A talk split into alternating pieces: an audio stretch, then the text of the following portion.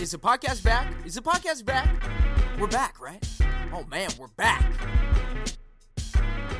Nice to see ya. Yo, the rhyme naturopath, the verbal masseuse, Canadian superhero. Man, I'll burgle a moose, circle and swoop. Observe Burgie hurdle loops, sicker than slurping 30 turtle soups. Whoopity doo. Better call security, dude. Silver Surfer on Nintendo, pretty sure that you lose. You never know what kind of Burgie's words will ensue. Do I have hair that's curly? I certainly do. Courteous too, huh? So watch the dirt on your shoes, encouraging youth to keep on preserving the truths. Hope you got your tickets reserved in the queue, or it'll be a little while before you heard what is new. How do you do? It be the W Burgie. We're back a little late, it's not early. Don't be surly, or don't call me Shirley. I just wanna see you happy, like you're twirly. Spinning around in the playground, something like that. Okay, you can give me eight pounds, or give me two pounds, or give me five dollars. I come with this so that I come live. Holla! what? Yo, I don't even know what that bar was. Welcome back, Weekend at Burgie's episode 21. I'm sorry for the delay. I'm sorry about that, but thank you. Thank you for coming back here. I'm really excited. Chokeules is here. You saw it. You saw it written wherever you saw this coming into your ears. And that information signal did not lie. It is episode 21. This is the podcast where we hang out at my place and geek out. We talk about music, we talk about art, we talk about laughs. We laugh about all those things also.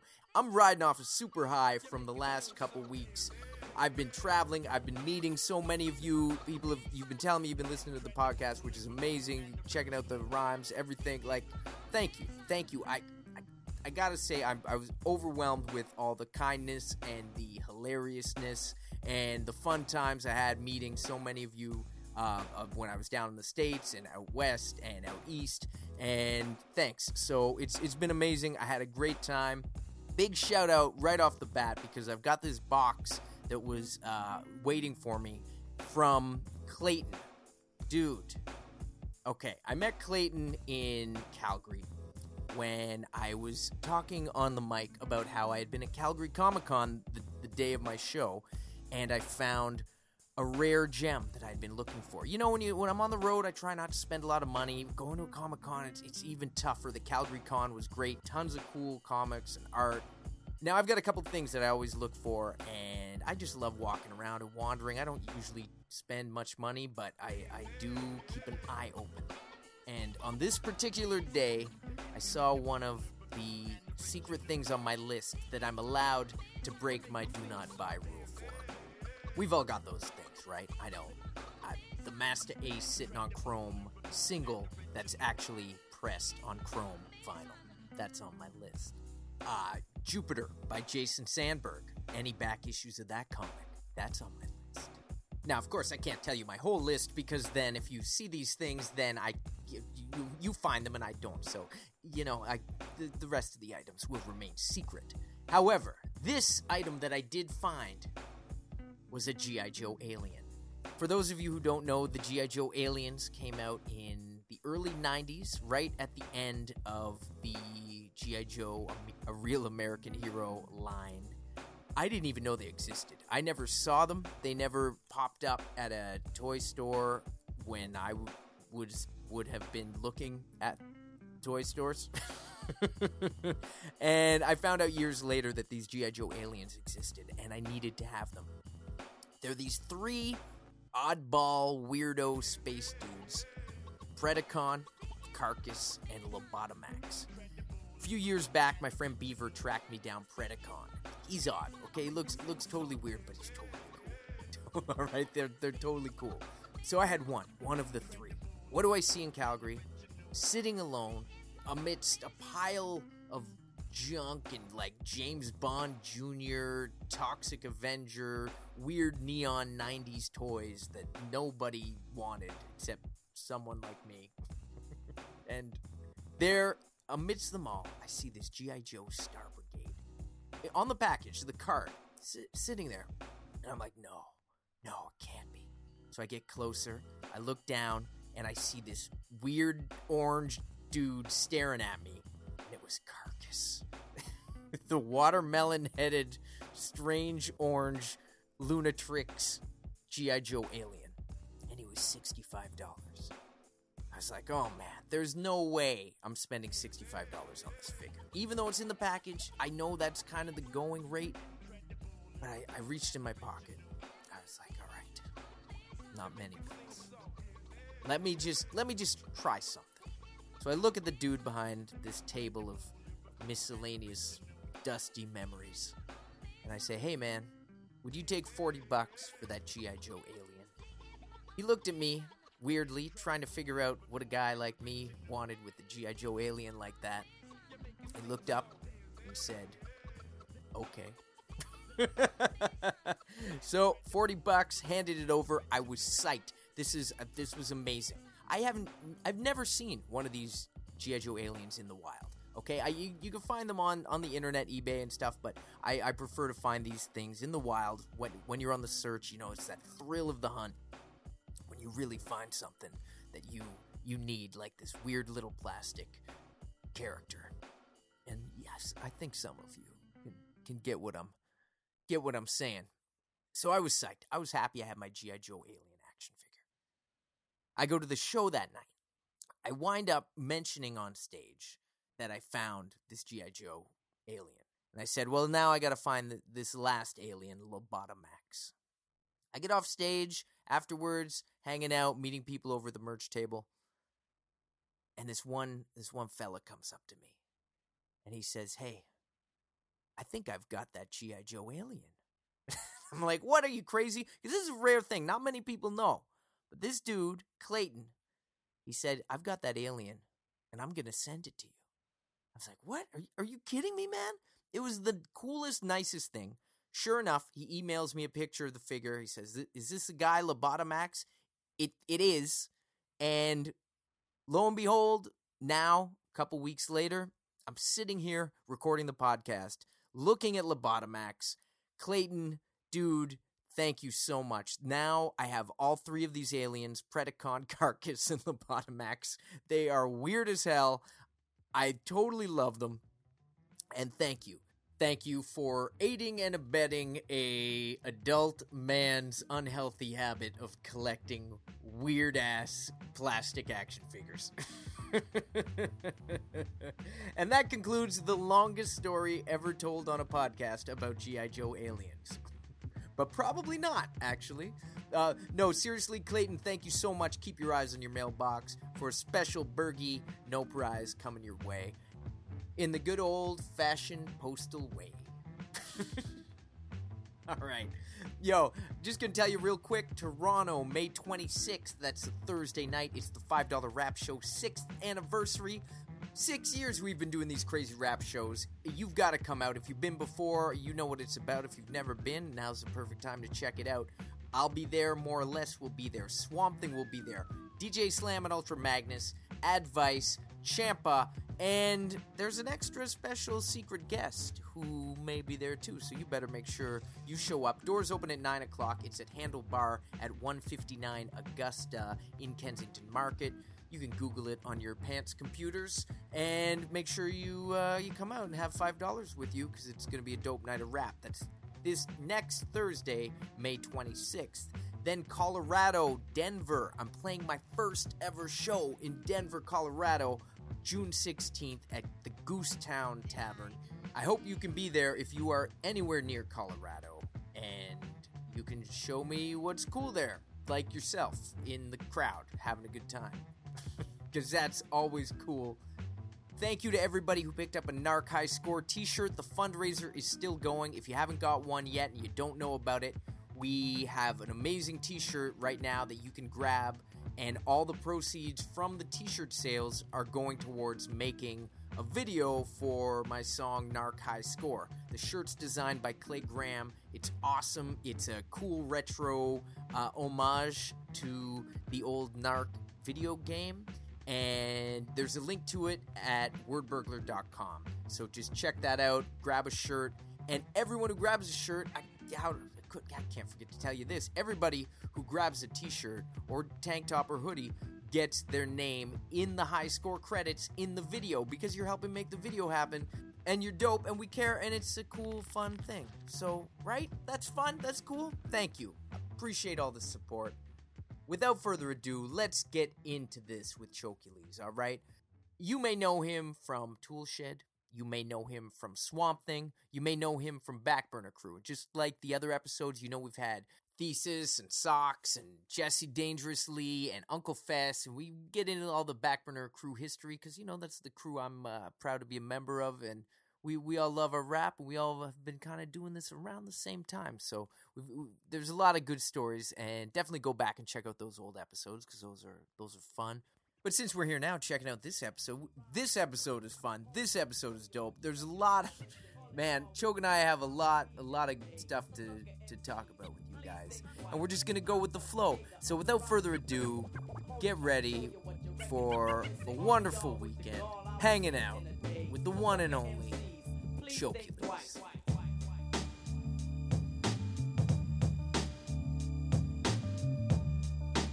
Chokeules. Hello, get cozy, please. We're here on the weekend. Thanks for coming by. Dude, we've been trying to do this for a while. Let's get into some weekend weekend talk. We were just concocting a new jam the other night, right? I just saw you like two nights ago. Yeah. Wednesday night, late night craziness. It did. It turned in. It was a surprise. Uh, surprise night. What Tim calls sneaky chokey time. Uh, Why is it so sneaky? Because I didn't expect to be partying with you guys. I just came by because we were, you know, brain trust working on uh, music.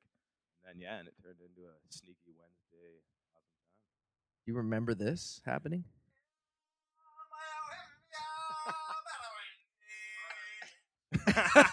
time. we, had, we had a few pints. It was good. And then here's Timmy doing it.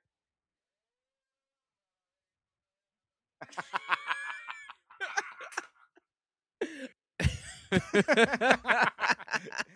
offensive to Lion, but oh man, it's funny hanging out because we're old friends, we're old homies, and so then also I'm thinking, okay, well, what?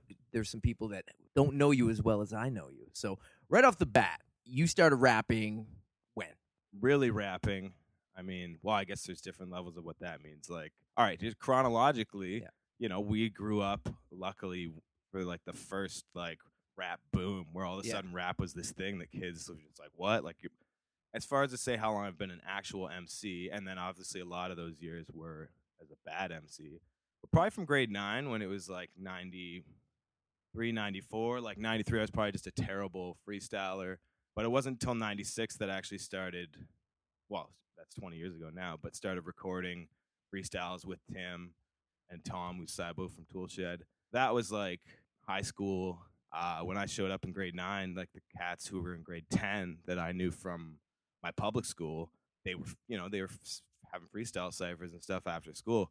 And even in public school before that, like when you're a little kid and you're not taking hip hop seriously yet, like I rapped when I was like in grade four in a tuxedo shirt in front of my school, and the hook for my track was Robert Munsch, clang clang, rattle bing bang, gonna make my noise all day, which is just. That's dope, man. But you know, then I took a little hiatus, Jay Z style, after that after grade four, for a few years. took grade five off. But you know, like I remember my old man like didn't even know. He came home one day and was like, "Oh, it's this new thing the guy at Doctor Disc said. It's called rap music," and gave me Fat Boys Crushin' and Beastie Boys License to Ill. And then soon after that, Fresh Prince was blowing up, so every kid was all on that. So it was like I wasn't rapping as a little kid, but you were still like joke rapping with your friends and like writing stupid raps about a girl you liked or whatever.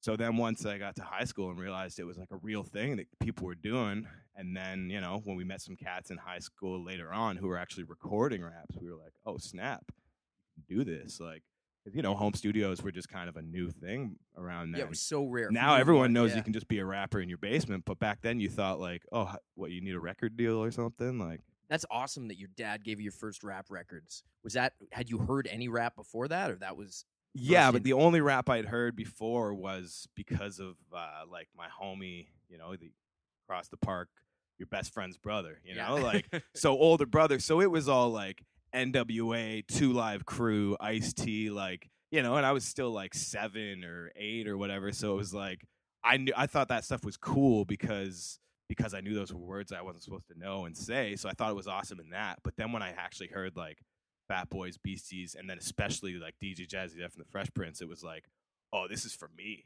You know, like like Fresh Prince. I remember arguing with like my sisters, who's like four years older. It's her birthday today. Happy B day, Kristen.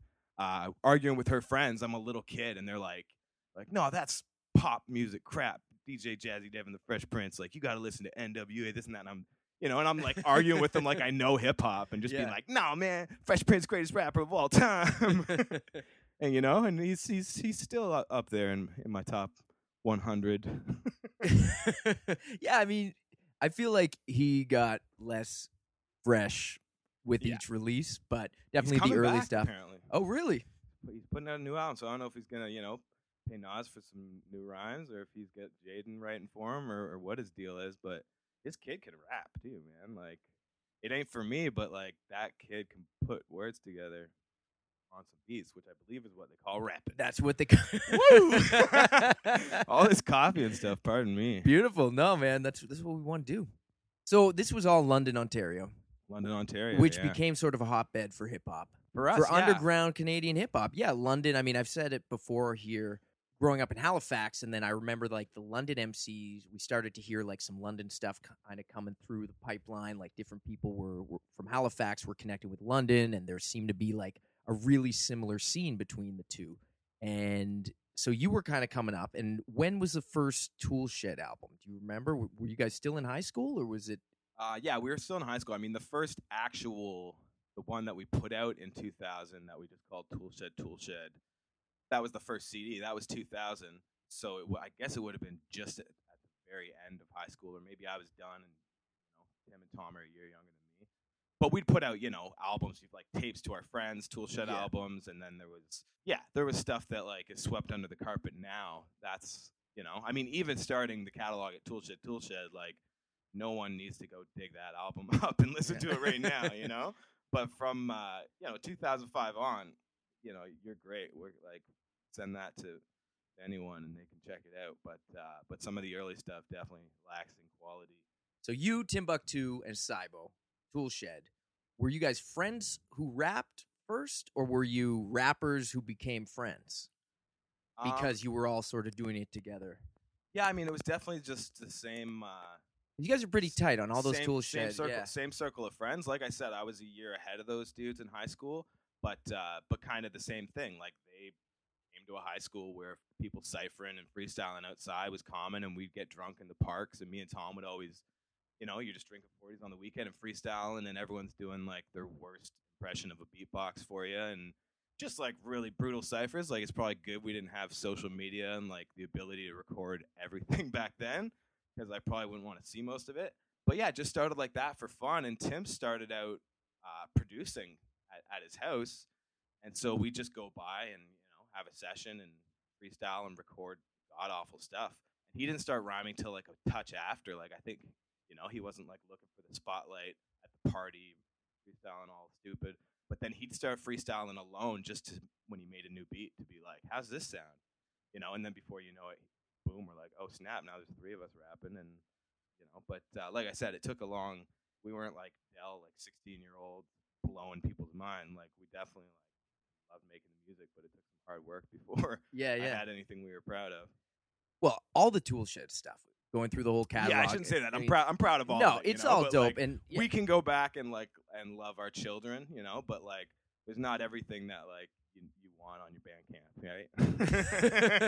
right? you raised a good point too. I mean, there wasn't social media when we were younger, doing starting out, and I'm thankful for that too. In a lot of ways, right? Yeah. Like, so in some ways, you're like, oh, I wish there was video of me doing raps when I was in grade eight. But at the same time, it's like, oh, I don't know. Uh, Yeah, it's crazy. Now people have an EPK and like ten videos, you know, per album. Like, you know, I mean, we were doing stuff ten years before I even saw a recording of myself, and I wish I'd seen it sooner because it's like, oh, whoa, calm down up there, bro. You know, like sometimes it's good to see yourself and like you know and perform, and then you can like make adjustments. But uh, but coming up, it just wasn't.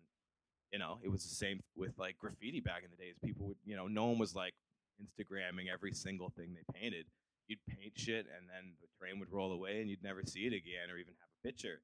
It was just like I guess it was cool like that. It's the same way we all had to discover underground hip hop. It's like, you know, knew a guy who knew a guy and you got a tape from him. Now you can just Google that and you could be ahead in a weekend, which I guess in itself is awesome.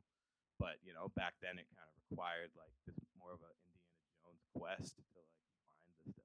When you discovered something you'd never heard before, like who's this MC? Who's this beat? Like who were some of those MCs that really influenced you early on? I mean, early like early on, it was just like I said, it was you know, it was everything. Like we were just in the boom. I mean, I guess it's hard. It's hard to like go through the list of everything spanning from like Wu Tang side of the spectrum to Roots, but like you know, back when we were like starting high school, like if you look at albums that came out in '92, three, four, five, All like, the classics. Yeah. it's insane, you know. So list all those, but then I think as far aside from just like you know hip hop on a whole and all the stuff that was going on, Native Tongues, Soul Assassins, Hieroglyphics.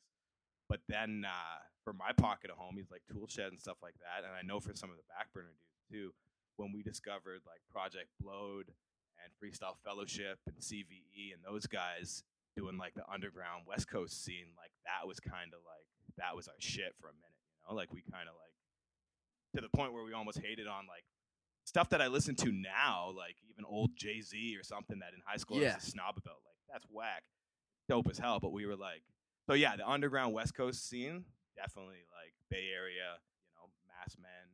That was definitely had a big influence on, on us. And it's funny, you can listen to some old stuff and see like, oh yes, it did for a minute. Yeah. You know, like you know. Oh yeah, Aceyalone. You can hear yeah, all that. Eventually, you Yeah. you know you all find find your own style, but you can like go back to like when you're younger and more influential and be like, oh, I listened to a lot of Del that year, you know, or, or whatever the case. Do you remember when your first show was? Other than Um, the uh, grade four tuxedo shirt, Robert Munsch. Yeah, like I don't remember. I don't know if it was summer of '97 or '98. We do have a flyer for it somewhere, or for one of the early ones. But the first one was just like a lot of people, like a crappy battle of the bands, where basically like, you know, the embassy in London, which is classic, and we played there for years. But uh, you know, basically the bar is just like charging little kids to like bring their fan base out, and whoever brings out the most fan base, they go, "You won the battle of the bands." But uh, but that's what the first thing was, and like we didn't even have a band name the time. The Tool Shed was just what we called the studio. Tim, you know, back then Home Improvement was a TV show. There was Tim the Tool Man as a joke, you know, the studio was the Tool Shed. And so literally on the phone, we just told the guys like, "Oh, we'll just put down Tool Shed, and we'll we'll figure it out. We'll call you back with a name."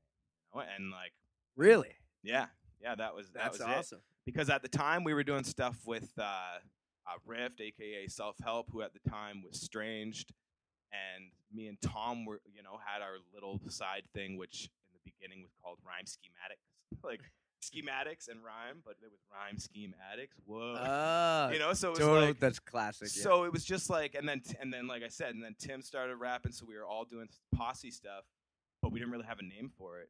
Yeah, so we were just like, put down a Tool Shed, and we'll call you back with something cooler. And we never called them back with anything cooler.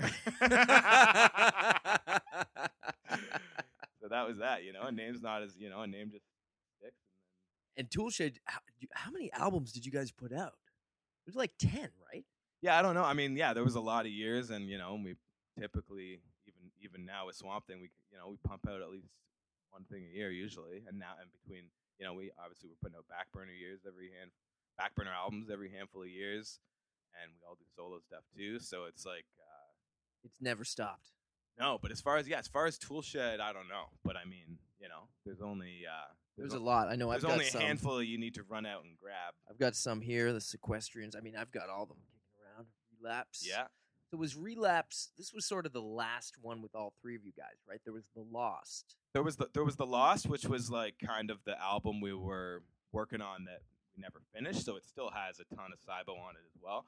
But Relapse was the first time that we were all just up at the cabin, you know, for like 11 days, just boom, record a song every day. So like we're that's the first Toolshed album where like all three of us are on every track. And for the cabin, for the people listening at home, that's your secret base out in the woods where you guys Yeah. retreat every summer That's, and uh, make music, right? yeah, that's a cabin in the woods that we're fortunate enough to be able to use and uh, bring all the equipment up and record albums up there, which we still do with Swamp Thing. It's amazing, and it's funny, like you know, to think back to like the first time we did that in like '98 or something. You got like a minivan like full of like huge speakers and a computer and a big tower and all this stuff, and now you just go up with like your laptop and a USB stick. Yeah. and like you know, so it's it's a lot more portable now. Now we can the three of us can just squeeze onto one motorcycle instead of uh, bring a minivan. that was cool. the work ethic that you guys have is so crazy. And now with Swamp Thing, you got Civilian is in the mix. Yeah. So Tool Shed, Relapse, then The Lost. Then Tom moved away. Tom moved away. I moved to Tom moved to BC. I moved to Montreal. Tim moved to Toronto. And then you did the Sequestrians. That was sort of around. That was his- that was just before we kind of all like splintered off geographically. Anyway, I, I mean, obviously, you know, I went to Montreal and, and I was admiring your recording setup here. I said I had kind of a half-ass one in my room in Montreal.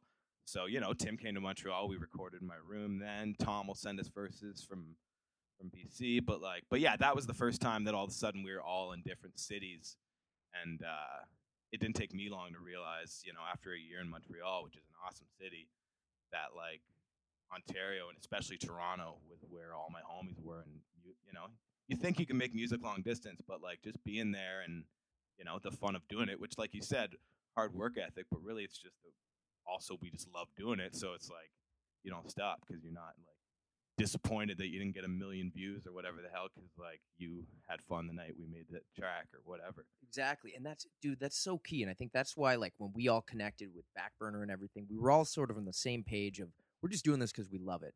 It's fun. Yeah, it'll be great if we can sell tons of albums and, and get out and tour and a lot of people can hear our music. But we are doing it for the fun. It's at the core.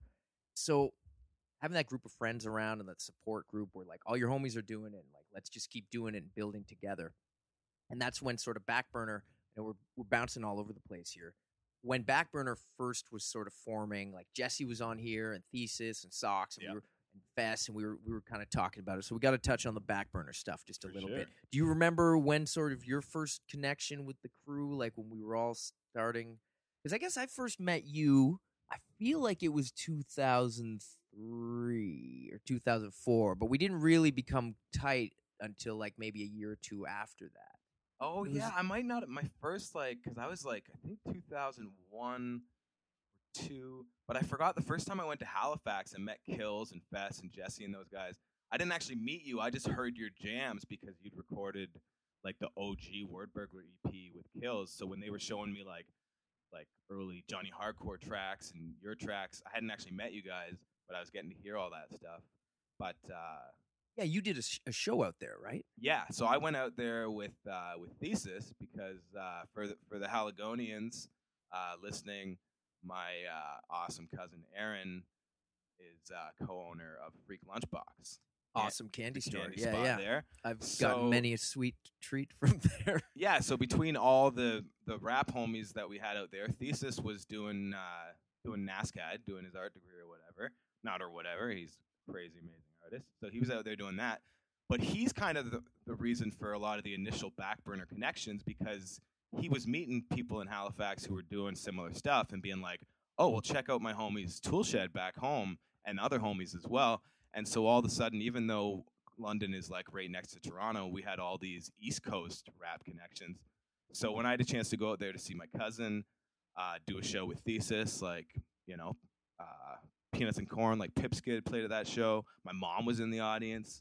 She got to meet Johnny Hardcore. You know, you know, like, hey, it was mom, here's Johnny Hardcore. it was just hilarious. It was like, yeah, man, Halifax is awesome. And then, uh, and I recorded uh, Sugar Cubes, the song Yeah, on the right. second Basements of Batman That's album. right. First time I met Jesse and all those guys.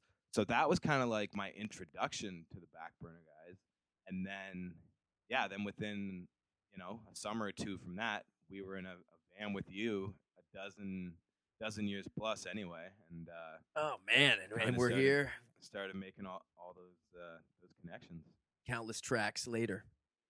So let's Mhm. jump into Swamp Thing Yeah. real quick. So Swamp Thing is yourself, Timbuktu, and Civilian. Yes. Sort of came out. It was the the next stage in the evolution of you and Tim making music together, and and Tool Shed sort of not retiring, but the, Yeah, I mean, yeah, there's not going to be, you know, Tom's raising beautiful babies and doing awesome stuff out in BC, but uh, and you know, and he's got a, a he's got a verse that's going to be on the new Basements of Batman. So I mean, it's still it's still all love, but yeah, we're not making Toolshed albums Yeah. anymore, you know. So I mean, uh, but we didn't intend like me and Tim, like you said, we just kept making music together.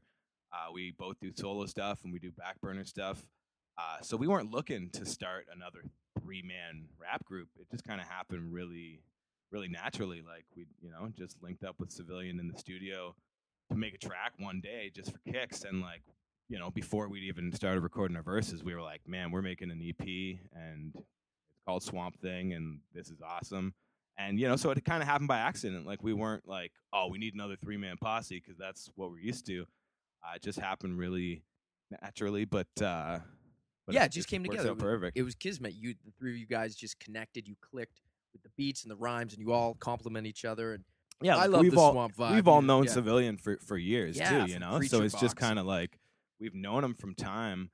Uh, it was just like kind of that perfect moment of just like, you know, me and Tim ran into him one night at one of the beat lounges that you know Tim Tim had dragged me out to, and we were just like drunk, like, dude, we're in the studio tomorrow. You should come by. Let's make a track.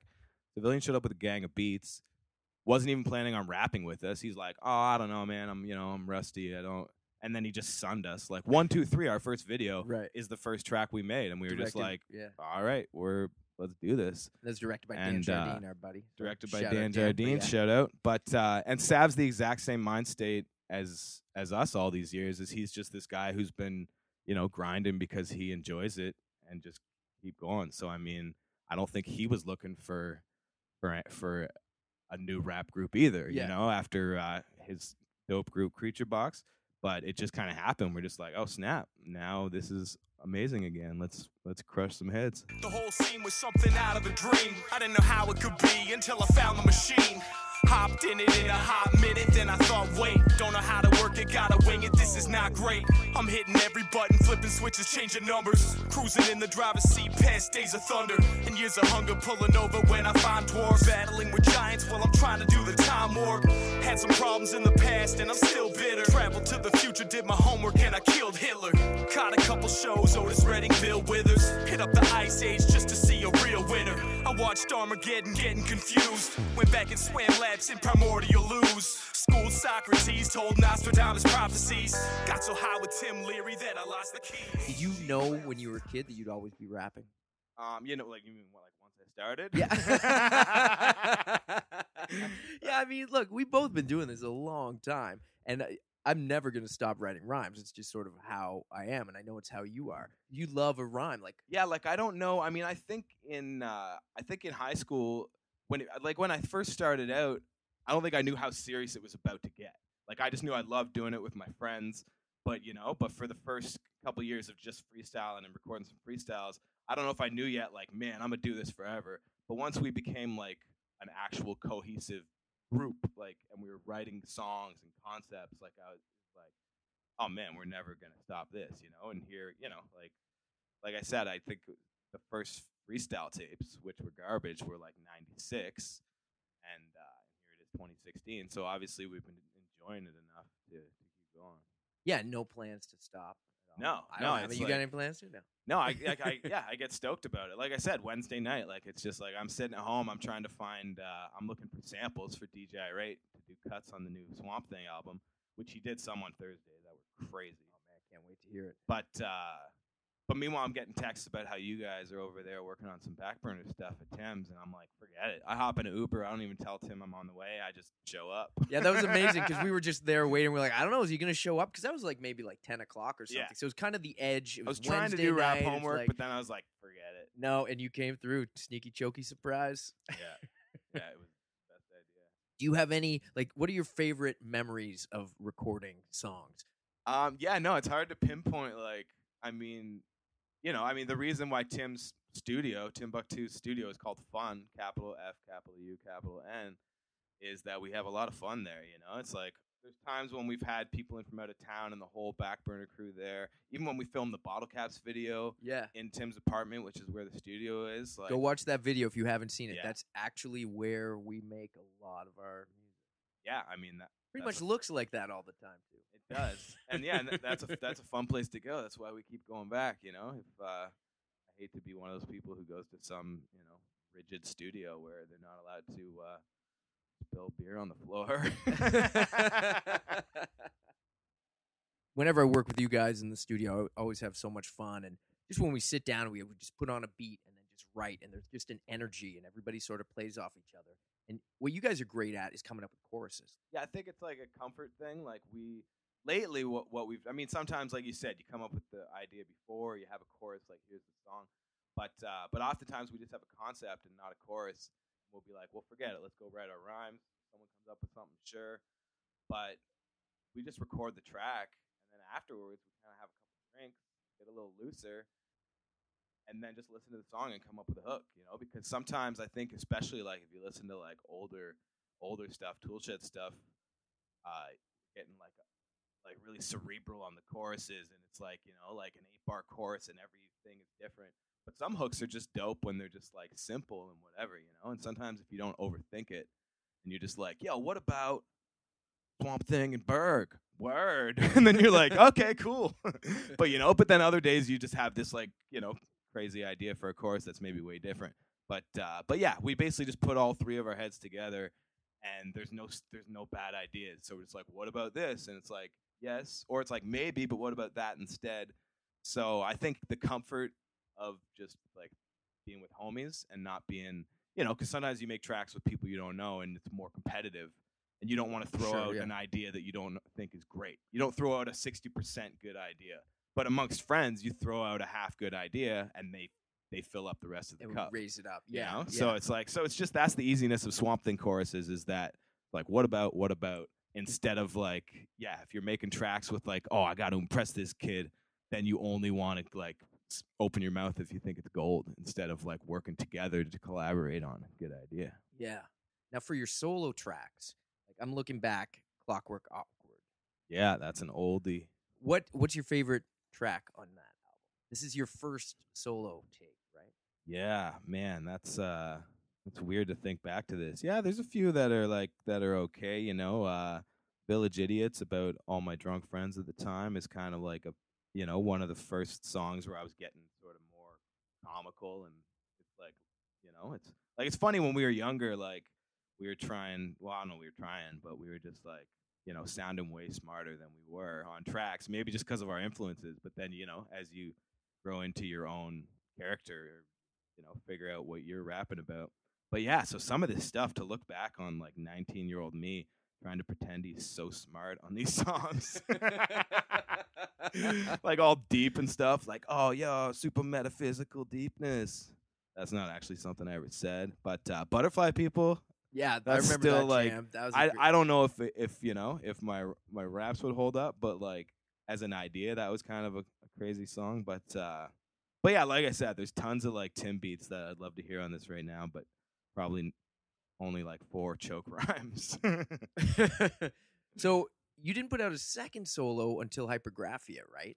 yeah, I mean, obviously the uh, I mean, my focus for me has always been group stuff because that's where I came from, so that's what I'm I'm used to. But I still uh, I still get the itch, like right now, where I you know for the first time I'm like, oh well, we're doing this Swamp Thing stuff. I don't need to be working on a new solo. And then you just start coming up with new ideas. Like you don't choose when you start working on new solo stuff. It's just you have some stuff that's like, oh, this will be fun to bring to the table with the group, and other stuff that you're like, oh, this is works well just as like a one man idea. Yeah, well, I love your solo albums, and the songs Yeah, are so you. like on Hypergraphia. I know I've got there's a bunch of jams on there that I'm a big fan of. Uh, we did, I know we did some stuff on there for sure. Yeah, lyrical mean- dope. Our tracks aside, uh, "Life Twice" is such a crazy good song. and it's actually it's a quote which I, I do reference in, in the lyrics, but it's "We write to taste life twice."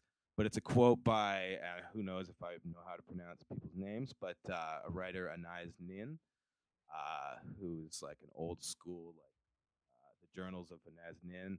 Uh, she's just one of those ladies who has a million quotes because she's a crazy writer. So as a writer, like reading her journals, you're like, oh man, she's just putting it all into words perfect that one was just great for a rap song. It popped in my head uh, when I was writing to the beat. But um, But it's so true, and it rings true. And then with songs like just what we were talking about about going back and listening to our older stuff or, or Yeah. anything. When I go back and hear a song that we made ten years ago, like, oh yeah, I remember that weekend when we made that song. That was a fun time, and it is. And then when you're writing the song, you're also thinking about life and everything. I Yeah. just love. I just love the quote. I love the the track's amazing too. I'll probably play it at the end of this uh, oh, the show, but it's um Yeah, I thought that's that's a such a great jam. You're also doing comedy now too. Yeah, not I mean not enough to uh, you know a handful of times, not enough to be able to call myself a comedian yet, but I'm definitely uh, an aspiring comedian at this point. Well, okay, so here's the thing. When when I think of you, like people who don't know you and they only know you on on the mic, it's like, wow, choke. It's hilarious, got crazy crazy punchlines, great writer, great rhyme writer. You're not an angry man. so anyone who knows you will know, oh, Choke's a sweetheart. He's hilarious. He's the funnest guy. But on the mic, you've got this like energy, and you get so loud, and it's like, oh man, that who's the angry dude? Yeah.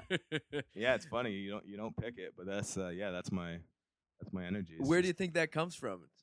I don't know, you know, listen to too much uh, Rage Against the Machine before I got into hip hop. like, who knows? But uh, but like I said, you know, like we did shows for you know ten years before I even saw a video of myself.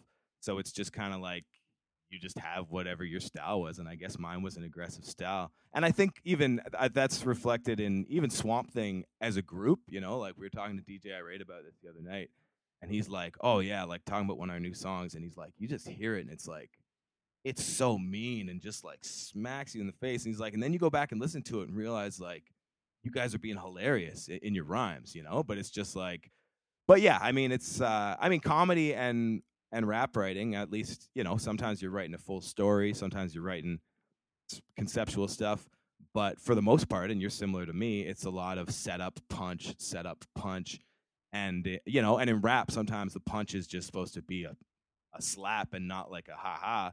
But uh, but it is it is the similar formula of like, oh, I'm just gonna try this clever turn of phrase, and hopefully people go, oh shit, or ha ha. Yeah. depending on depending on the scenario, you know. But it's definitely uh, yeah, it's definitely a similar process. and it's also matching the beats too. When the beats are hard and mean, like you're saying, you want to come at it mean Yeah. and just attack the mic, Yeah. and that's that energy, and I love it. And Timbuktu and Savilian definitely give you some beats where you're just like, oh yeah, this this is a face puncher, so that's that's how the the delivery is gonna come out. yeah, yeah, I posted on Facebook today that you were coming over, and I and I said Chokeules is hanging out on the podcast today. Anything you want me to ask him? And we've got some questions here. What pizza topping do you prefer? Uh, well, as some of you in internet land know, uh, I'm vegan, so I prefer vegan pizza toppings, but not too picky on uh, on what else. Um, Are you into broccoli on pizza? I don't like that.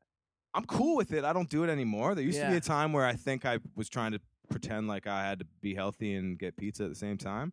But uh, but you know, just classic like uh, you know, I'm down with green peppers and mushrooms and some onions, yeah, some- olives. sometimes I'll throw- olives I got to be in the mood for because it's like olives similar to mustard is like it's it dominates the party. It's a, it's a loud guest. So it's like if you want, you know, if you want a mustard sandwich, throw some mustard on there. But I need d- mustard on my sandwich. But uh, oh yeah, me too. I rock it all the time. But it's one of those things when people are like, "Oh, I don't really fuck with mustard." I, I get it because it's a dominating force. Yeah, I guess I like I like broccoli on its own, but broccoli's one of those things that just on a pizza it, it kind of throws me off. But I guess it depends how it's done. If you like saute the broccoli, like a raw broccoli on just straight up cheese Rob pizza, broccoli. raw broccoli. A dope rap name. My homie Rob Broccoli. Homie raw broccoli.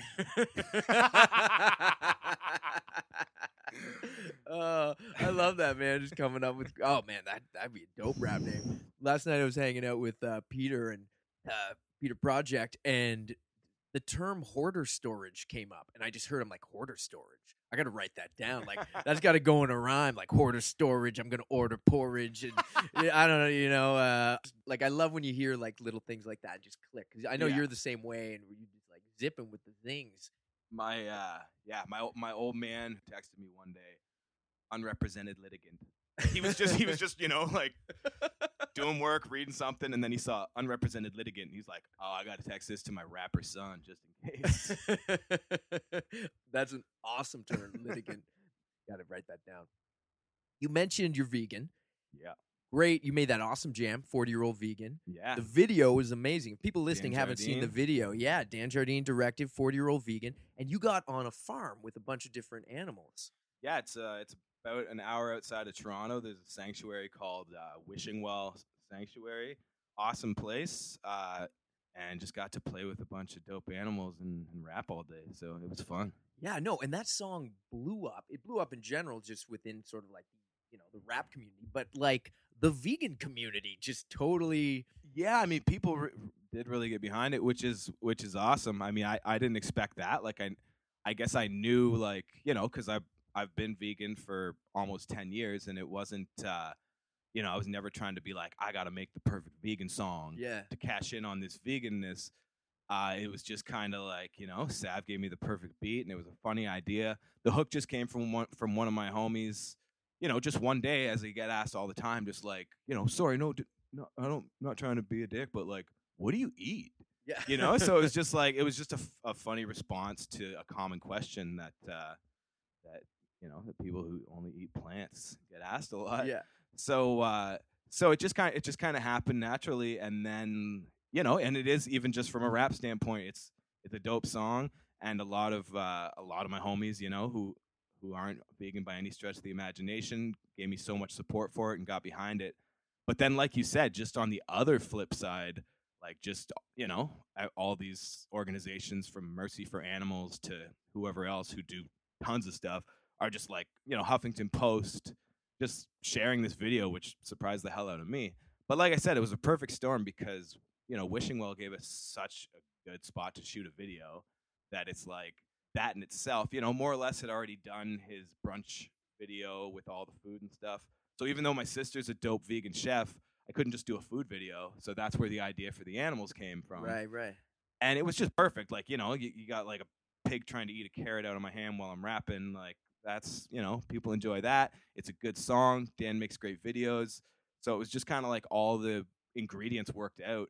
And yeah, like it's it's definitely you know my most viewed video by far. Yeah, no, it's dope. It's a dope song, great video, and it was just cool to see so many new people. And it's it's funny, like I know we talk about this too. Like sometimes, you know, I'm a comic book fan, so obviously I'm gonna rap about comic books, and doing the song about comic books got some attention from Yeah. the comic book community, and you start to see like these crossover things. But it's never really like, oh, we'll do this and maybe sort of target it. It's just like this is what it is. This is what Yeah, we exactly. love to do, and and then you see, and it reaches a whole bunch of new people it's just great because it also exposes people to rap that's just like look we're just rap is just what you love and it should be it's like any art form and you're just making music about about the things you're you care about and you're into Yeah. whether it's political or whether it's educational or humorous or just about what you had for lunch and and that's to me it's like anything that just exposes people to more good rap is always a good thing and then when people are like i don't like rap but i love this song because i'm vegan too and yeah, you do get a lot of that. I mean, Yeah. it's flattering. Like it's and it's always super positive stuff. But like sometimes you know you can tell it's someone who has who doesn't give crap about hip hop or anything or whatever. You know, they're just like, this is great. I watched your other stuff, but this is the one that's good. Make more like this one. And it's like, well, thank you. I'm glad you like this.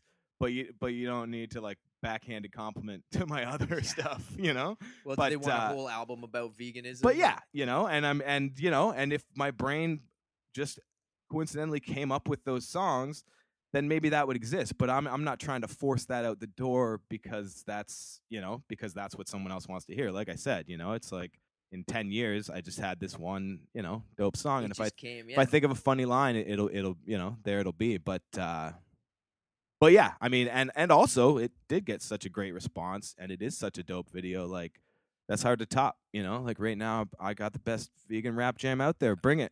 I, I fully agree with that, man. I remember the first time I heard it at the studio. I think it was like maybe a week after you recorded it or something. You guys played it. And, you know, that's another perk about just being in such a dope crew. It's like, yeah, when we're just hanging out, we get to hear the new stuff months before anybody else. And I remember first hearing that, and I think it was Caveman, the Caveman Lawyer song. Yeah. And I was like, oh man, these are crazy. And I remember hearing that vegan track. I was like, dude, you got to do a video for this. The song is just super dope. And I'm not vegan at all. I mean, hey, I got a video about croque monsieurs, which is kind of like not a vegan sandwich at all. Although you can do vegan croque monsieur, which I would love to try. But Oh, I, thought I that- love I it. thought that song was about Crockmaster. oh no, I just lost my vegan audience. Uh, spot is blown. Barely tried at first, just diving head first. Hungry for knowledge and dying of thirst. Started doing it for fun till soon it becomes an obsession. And since then it grew and it spawned a cult following. Guess the rest are not ready for extra fresh medleys. Yes, we got plenty. Rock steady flows for not many folks use raw, deadly pros to drop heavy flows. Never know, no, you just can't stop. Show when I'm throwing blows, it's a blow from the top ropes. John Doe now, later Bono with Bob Hope. Come so clean, they'll use this to wash so. In 97, we Yeah, okay, I just got a text from Timmy, texting in live to the podcast. Uh-oh, he wants me to ask you how dope Pray to Science is. Tim's always coming with the hard issue. Uh, Pray to Science. What is Pray to Science? It's the new Swamp Thing album that will be out uh, end of this summer. Uh, we got DJ Irate doing all the cuts, and uh, we have some dope guests from uh, Wordburglar to uh, Ghettosocks to uh, You Will Wait and See. I'm very excited. But uh, yeah, yeah, we've been working hard on it, and uh, yeah, like yeah, it's it's a great feeling to put out your newest thing and have it be arguably the thing you're the most proud of, you know, because uh, like I said, otherwise, retire.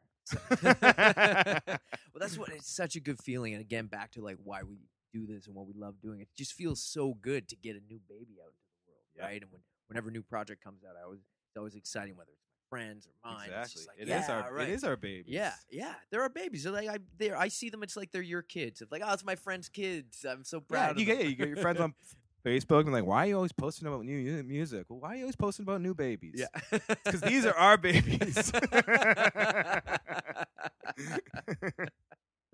oh, it's so true. Uh, science. That's science. Pray to science. Pray to science. Did the Swamp Thing name come from the comic book or just your own sort of this is what it It- was? the yeah, movie? it just kind it just kind of happened on the track we were working on on the first time. I think Sav we were listening to beats said something about it being like I don't know if it was murky or maybe swampy or you know just how Sav talks and he's like yeah this one's swampy muddy whatever and uh, and I think I said something about Swamp Thing and then you know maybe Tim was like that'd be a good name for an EP be like that'd be a good name for a group you know like it was just kind of like boom boom boom aside from just being a cool sounding name it sort of like encompassed like the, all the pop culture that influenced all of us as kids, right? Because a lot of B movie stuff and old sci-fi, and but And- it wasn't. Uh, it wasn't like we were like, "What's the name?" It was just like somehow amongst our conversation about the track, Swamp Thing came up, and it went from like it was just like, "Oh yeah, and that seems to be a thread That's- throughout sort of your career, right? It's just this is this happened. This is just fits. Let's do it. It's like you Yeah. were saying with Toolshed. It's like we'll let you know. And yeah." I mean, same with Ch-. I wasn't ever trying to be like the most hard to pronounce rapper since Akinyele. or whatever the hell, you know. But it's like, but I was just in Toolshed. I was just always Choke. Chokeules was just a nickname from the homies. And then when I put out a solo album, I was like, well, in MySpace era, can't be Choke because there's probably a thousand goth metal bands called Choke. So I need something else. And there, what all that existed was Chokeules. So I was like, sure, let's go. I mean, you know, the bright side is you Google me, that's all you're gonna find. I just noticed your Stormtrooper socks. Those are pretty sweet. Yeah, I think I mean they happen. I had clean laundry, and these happen to be one of my most comfy pairs of socks. But like, I think subconsciously a little bit after, I was like, "Did I put these on for Burgie?" so you know, maybe a bit, Dressed to impress, maybe dude. a bit of both. So we got another uh, audience submission question. So our friend Hien Vo, Vibe and Vo, Vibe and was at the five dollar rap show. Big shout out Vibe and Vo. He mentioned a question that I think we both found kind of interesting, and he said, "What do you consider yourself first, a rapper or a writer?" I'm gonna let you field that first. yeah, I mean, I think that for me, it's an easy answer. I would say writer, but um, only because I, aside from just rap, like I, I write in in other avenues. But also, I think even like amongst you know amongst my friends, like I never thought like you know I always make the joke. Well, we were talked about unfrozen caveman rapper, but uh, but about me having kind of a caveman style. Like I'm not like the most intricate, insane, whatever. I can definitely chop it up and and uh, and and flow on a beat. But I'm definitely a lot more simple. So I think I, for me, in my mind, my strength was always my writing. Whereas like some of our other homies, even when they're writing simple stuff, it's not what they're saying, but how they're connecting it and just like whatever. So I think, uh, yeah, I think like we definitely, you know, as far as rappers, we got our egos, but there's some of our homies that I might concede like he's a better rapper than me, but I'd still be like, but I'm a better writer. You know? Yeah.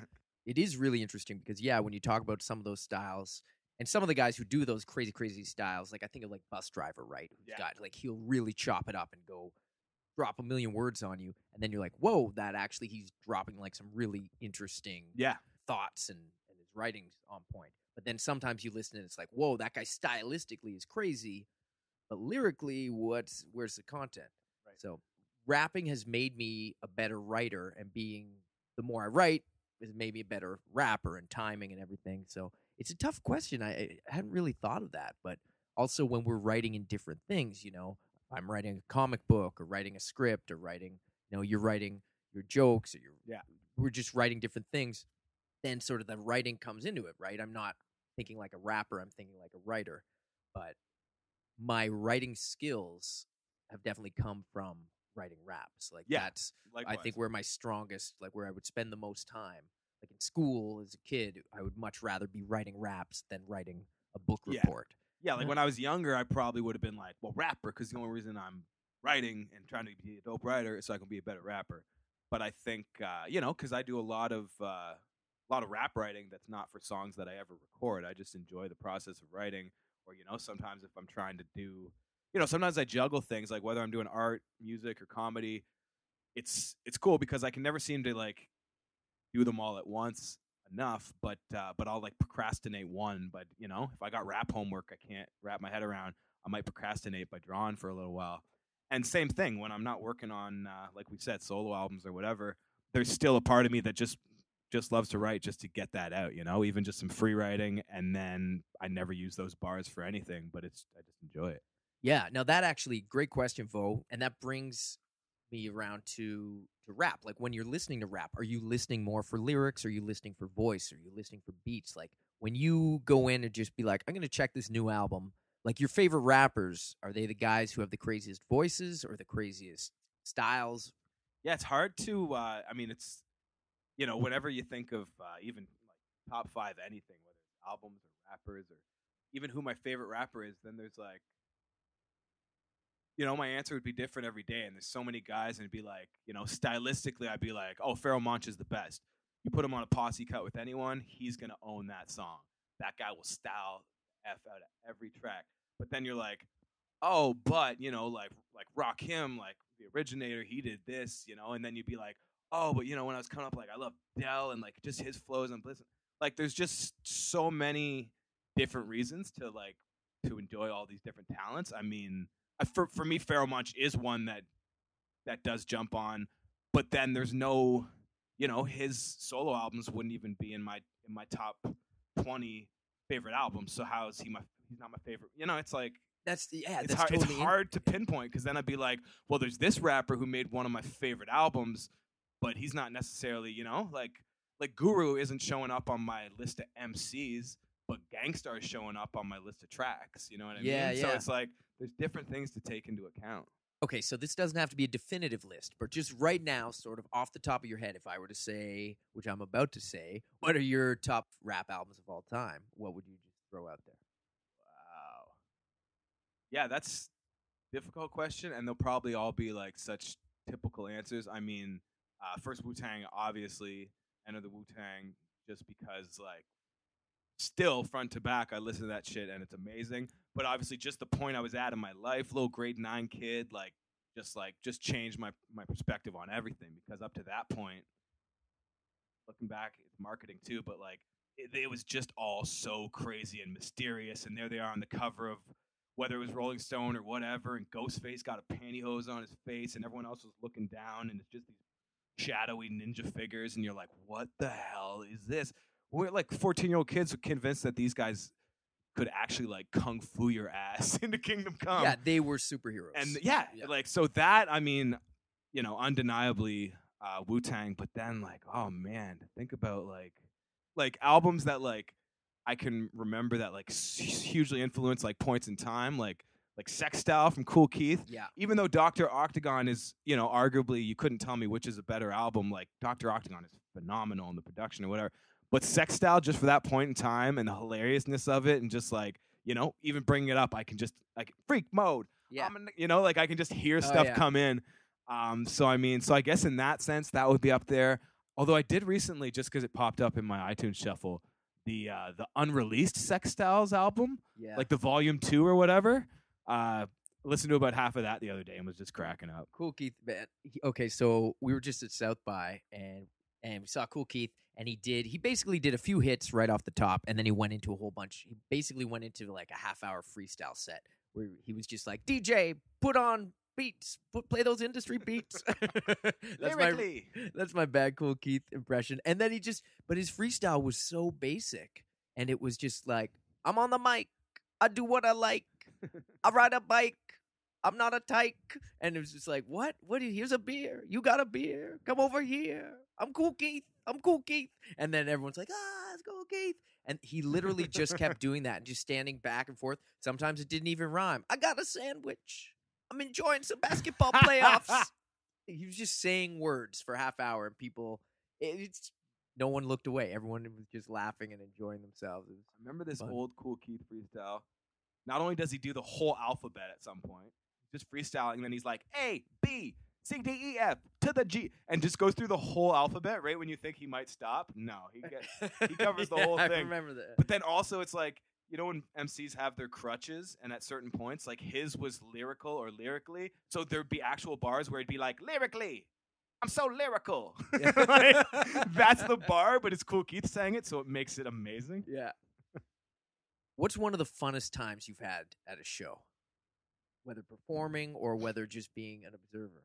Yeah, like if you don't, sometimes at some of the five dollar rap shows, like when I don't have to play, like even at the last one, you texted me earlier in the day, like, "Oh man, you know you're welcome to do a few joints if you want," and I was like, "No, I'm good, just to like, just to hang out," because sometimes you can't wait to perform, and that's what what you do. But other times it's awesome just to hang out, support your friends, and just kind of like party and not worry about it. Be like, well, I, you know, there's no there's no weight on your shoulders, so to speak. But yeah, I mean, you know, touring. There's so many fun times but I think I would honestly say, like over the history of the last five years, like five dollar rap show is definitely like the bulk of like awesome rap memories. As far as because we, you know, if if if all the homies that live in town, there we are repping and hanging out, and then oftentimes our homies come from out of town to play the show. It's So- awesome. Yeah, so man. yeah, that's definitely up there. it's yeah. always exciting to see. Oh, wow, so and so just showed up and what? Wait a second, or I'll be on stage and I see somebody walk in the door. I'm like, man, I haven't seen that dude in Yeah. like ten years. And Yeah, he just exactly. walked in and then you just discover new MCs and meet new people and yeah, I mean that's what five dollar rap show's is about. It really is about the community. I mean, obviously it's five bucks and we make it accessible and easy and just try and make it like the dopest night ever. But got a good little crew, good Oh, fun yeah. vibe of uh, fun gang. Oh yeah. so you're gonna keep going? You're gonna keep rapping? You think? Yeah. Not gonna stop. no plans, eh? No plans to stop. What do you think it is that we we're just so compelled to just keep doing this stuff, and we're I know we're not going to stop. Like, it's is it the creating the art? Is it hanging out with your friends? I think we were like lucky. Like I definitely know, and you know some of the same people who early on, you know, whether they had a taste of industry life or whatever, you know, with label interest, all this like, and it just soured them. And so these guys who were like, you know, just starting out a few years into the industry, all this potential, and they get soured because of bad business or whatever. And we kind of always took our own lane and just, you know, did our own stuff. And so there was none, none of that like gray cloud shit over what we were doing. We just enjoyed it the whole time. And so now it's like, oh, well, why would I stop something that's only ever been fun? Like there was none of the headaches that some people have to deal with because they have because they're dealing with people that they don't get along with. And some people, as you mentioned earlier, like some people come together as bands because they're musicians first that join as bands. But we were all kind of homies first and the music was the priority, but it like nothing was forced. So it's easy to just keep making music 15 years later with Wordburglar because it's still fun, not a political decision, you know? Yeah. All right. So this is a weird. This is a fun question. Yeah. Aliens, ghosts, or both? Both, please. Both. What do you believe in? ah. Yeah, I mean, I don't believe in much, but uh, you know, I would lean towards if someone ha- if if it was only a A or B option, I would say yeah, aliens exist more than ghosts. But uh, I love ghosts, But yeah, I'm probably more convinced of the existence of aliens than that of ghosts. But there is some like science behind ghosts where people talk about like how it's like a record skipping and it's just a loop in time and it doesn't have to be like you know it's not like purgatory because like god won't let him in yet so yeah maybe ghosts too but like but if it's late at night and something something darts across my room i'm probably more scared that it's an alien than a ghost so your house is haunted by aliens. yeah What do you think an alien would look like? ghost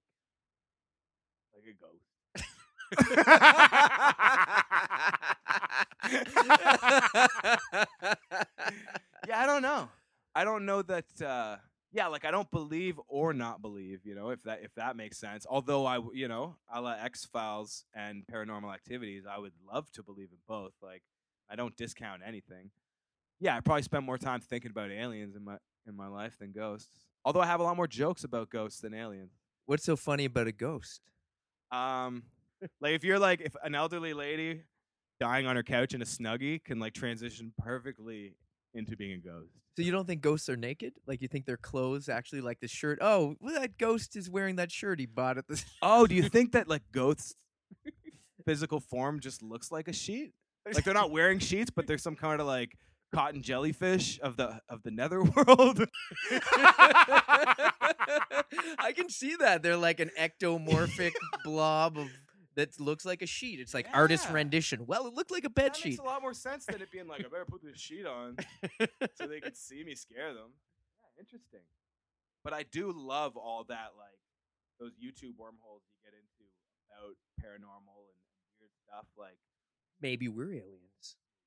Maybe cows are aliens. Like who could they're, they're like, man, we picked the wrong planet to take over. this did not work out, bro. Moo. You telling me? yeah, because ghosts and ghosts are fun to imagine that they're real. and yeah, as much as logically I could be like, yeah, I don't really, but like, but we've all not gone in a basement because fuck that. you know, like just like I'll investigate that sound in the morning. you think there are ghost animals? good, good question. Cause yeah, if there's ghosts, then there's then there's ghosty animals like you know, peeing on me right now. Maybe I don't even know. Or could there be ghost vegetables? That's the celery I ate back in 2012. There's just a ghost snacking on it. but yeah, that is a little little presumptuous and uh of us just to like, yeah, I just picture humanoid form ghost. But who's to say all we see is a floating sheet? How do you know it's not just a turtle under there? Floating like way high with like an eight foot sheet. yeah, it's not necessarily a human. Like you'd be like, Oh, I saw this ghost, but it had the weird tiniest head. That's a hamster.